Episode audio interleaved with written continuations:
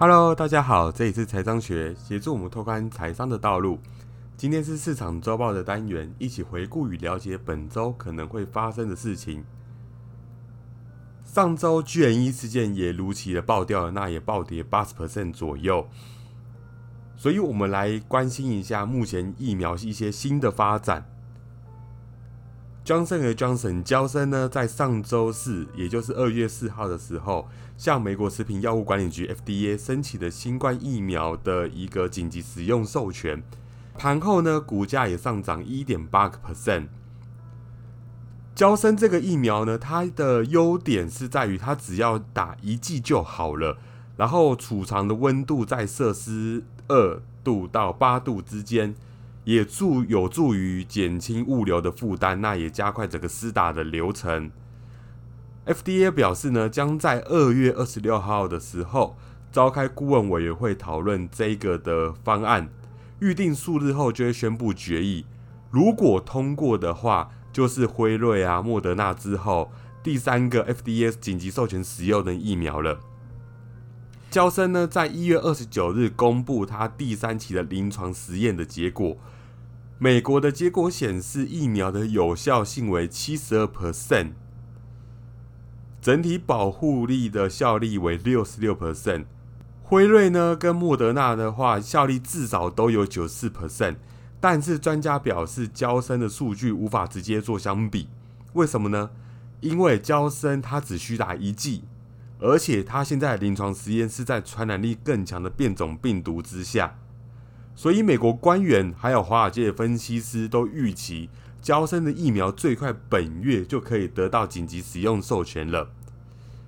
所以，刚刚有提到，交生疫苗它只需要施打一剂，所以也减轻整个医疗体系的物流问题。所以，相对于辉瑞还有莫德纳的话，在上次我都有讲到，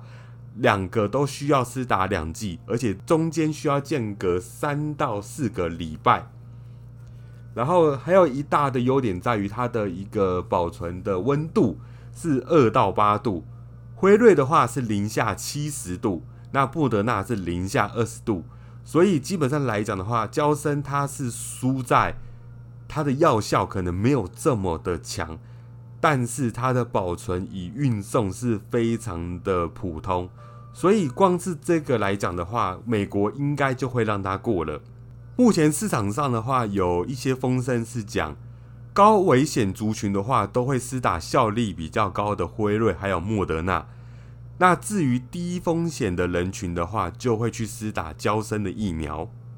再次在上周的时候，也发生美国的一个副总统贺锦丽，他也投下关键的一票了。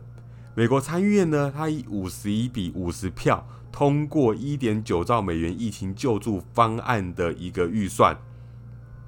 美国财政部长耶伦呢，也在周日，也就是昨天表示，美国的经济目前仍处于非常低的状况，也就是深坑，他讲的 deep hole。那有数百万的工作机会流失了。白宫呢，目前有研议在一个就一点九兆的美元刺激方案，有助于恢复明年的就业水准。共和党的部分参议员认为这个的方案过于昂贵了。那有些人也认同前财政部长的说话，认为这一计划通过可能会引发通膨失控的风险。但是呢，耶伦在会后他有表示，目前迫切需要解决是因为疫情所带来的经济衰退，还有失业以及中小企业的关闭，这是一个巨大的挑战。并且是人们的痛苦，必须要解决这个问题。所以上周的重点在于，Johnson Johnson 提供了一个非常普及的疫苗，除了运送成本低廉以外，它也只要施打一剂。所以针对于它未来股价的发展，我觉得是可以令人期待的。然后至于耶伦的部分，虽然他有讲到他可以控制通膨的一个状况。但是它针对于纾困方案的推行还是最为注重的，所以未来其实一些纾困方案的一个实施的进度，还有审核的一个计划，都可以看议论的一个态度去做一个推断。接下来是本周的部分，上周呢也经历过几个科技大头的一个公司财报的公布了，接下来这一周也刚好逢中国的一个传统年假，所以预计市场相对会比较稳定平淡一些。那数据方面来讲的话，主要是一月的美国一月的 CPI 数据，还有英国第四季度的 GDP 的数据。接下来有大的事件部分的话，就是美联储主席的谈话，还有原油市场的三大机构的月度报告。在本周的话，公布财报的公司有思科、Twitter、通用汽车、百事可乐，还有可口可乐，还有 Disney。这边我认为以上的公司，它的财报应该都会比去年还要来的差一点。唯一可以比较可以关注的话，就是 Disney 它的一个频道的发展，还有使用人数的是否提升。至于内容的一个更新，这些都是会影响到它股价的一个关键。我刚刚有提到，就是原油的一个三大财报。在周二的时候，EIA 的话会公布原油市场的月度报告。预计的话，EIA 它的月报有可能会上调原油的需求预期，这有机会给油价提供支撑。再来周三的部分会有美国一月份的 CPI。由于最近的油价还有一些大宗商品的提升，价格的提升，市场预计美国一月的季调整的 CPI 会增加零点四个 percent。核心 CPI 的话，年增率的话将低于两 percent，预计的话是一点五 percent。至于最后的话，就是周三的一个美联储主席鲍威尔的谈话，在一月二十七号的时候，也就是二零二一年首次的利率决策会议，鲍威尔呢，他有宣布认为。这一次的疫情的对抗还没有结束，所以他不会停下来他的货币政策，希望市场有足够的资金去支撑受到疫情影响的经济。鲍威尔呢，他还是重申劳动市场目前的是非常的糟糕。最后在周四的时候，就是欧佩的一个月度报告，这个在三大报告里面是最为重要的，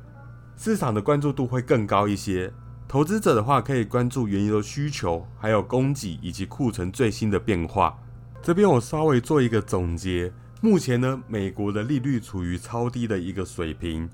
大型股票相对于债券的收益率都很高。拜登政府他也关注于经济，所以很难看到经济衰退的一个熊市。需要关注的一个问题是，利率何时会开始上升，甚至会大幅的提升。到今天呢，七十 percent 的股票所支付的股息都还要高于十年期美国国债的股息，后者已经非常接近历史最高水平了。其中呢，十年期国债收益率目前为一点一二个 percent，如果利率上升到一点七五 percent 的话，那么比例就会下降到四十四 percent，美股它可能会一夕之间就瓦解掉，这个是投资人需要关注的因素之一。另外一个问题是，美股市场中的投机行为已经过大了。我认为啦，目前美股市场和二零零零年的，也就是两千零市场的巨大相似之处在于，参与市场散户规模是越来的越大，而股价上涨也跟基本面做脱钩。所以我认为股市现在还是处于熊市的阶段，只要不要去碰一些像是散户在炒的一些个股，我觉得就比较没有问题。你们要把眼光放在趋势上面，像我在上周有讲到 TDOC 这一档，我从上周报现在已经涨了八到九趴左右，所以只要你的钱是跟着趋势去走，那绝对不会有错。如果有一些比较重大的反折或者转折点的话，我还会再提醒大家。那今天我的分享就到这边，那也感谢这次的收听。喜欢的朋友可以帮我点击关注以及分享，还有追踪我的 IG。我会不定时的更新投资场上最新的资讯，那我们下次见。